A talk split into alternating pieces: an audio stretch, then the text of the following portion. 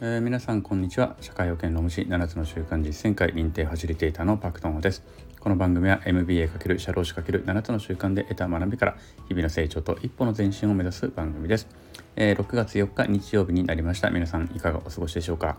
えっと一昨日までの一昨日昨日か昨日のね昼までのえー、関東圏もすごい雨。西日本もすごかったですね、まあ、台風の影響があったので、ね、あの結構被害があったところもあるみたいな感じなんですけれども、うん、あのちょっと心配そういうのはね心配ですよね。で関東も昨日の昼まではすごい雨でえー、っとねあの結構大変でしたよね。で実は今日はですね子どものあの学校の運動会でした。で運動会今日行ってきたんですけれども昨日のねお昼にまあだから運動会ができるかどうかっていうのも本当ギリギリまで分かんなかったんですが、まあ、昨日の昼にね無事雨が止んだので今日運動会が本当に梅雨の間梅雨とは思えないねあのすごい運動会日和な感じで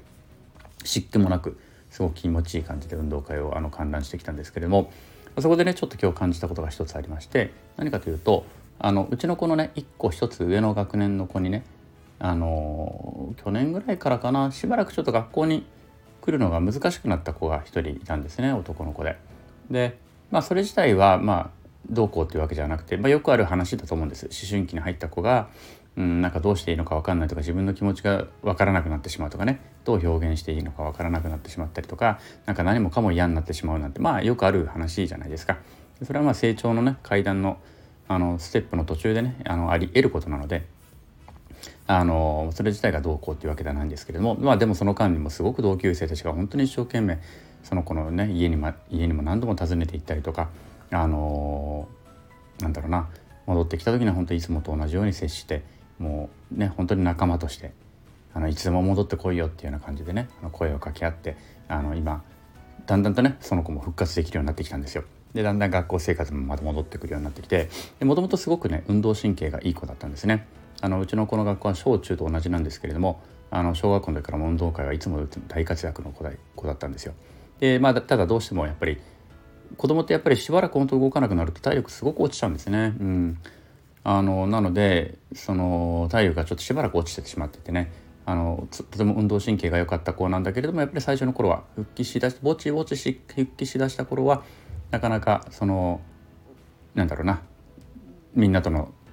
その同じ体育とか部活とかっていうのを同じだけやっぱり運動するのがちょっとしばらくはしんどかった時期があって。でも最近やっぱり最近またね戻ってきたんですよその子のね体力がやっぱりだんだんだんだん。もともと体力ある子だったので。あのー、最近は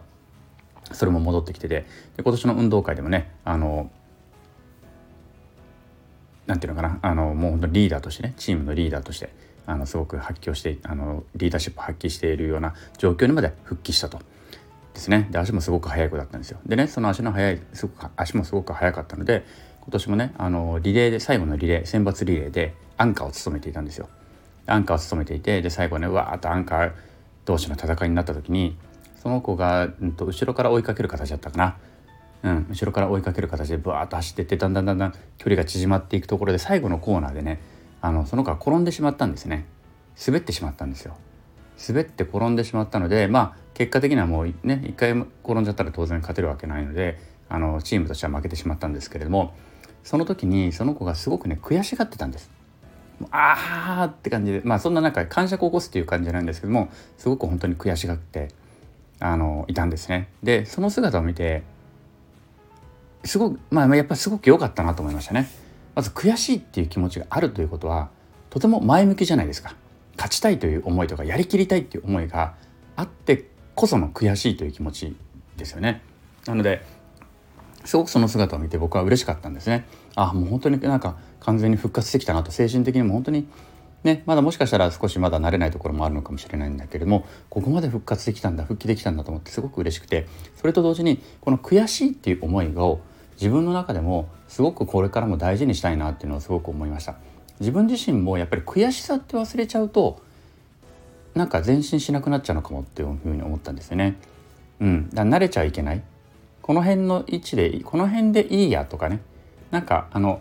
なんか勝負しようと思いつつも結局勝負を避けて負けてもいいやとかねあのそういう風になってしまうと人ってちょっと成長とか前進しなくなるなっていうのをちょっと思いました。この悔しいって思うっていう思いはあのとても生きてる生きているっていうこの感情だなっていうふうに思ったんですよね。なので、まあ、これからね自分がもしかしたらね自分自身も成長的あの精神的にしんどい時とかってもしかしたらあるかもしれないんですけれどもその時にも悔しいっていう思いを自分の中ですごく大事にしたいなっていうふうに思いました。うん、で悔しいと思える自分でいたい常に。ね、別になんか誰かに勝つっていうのは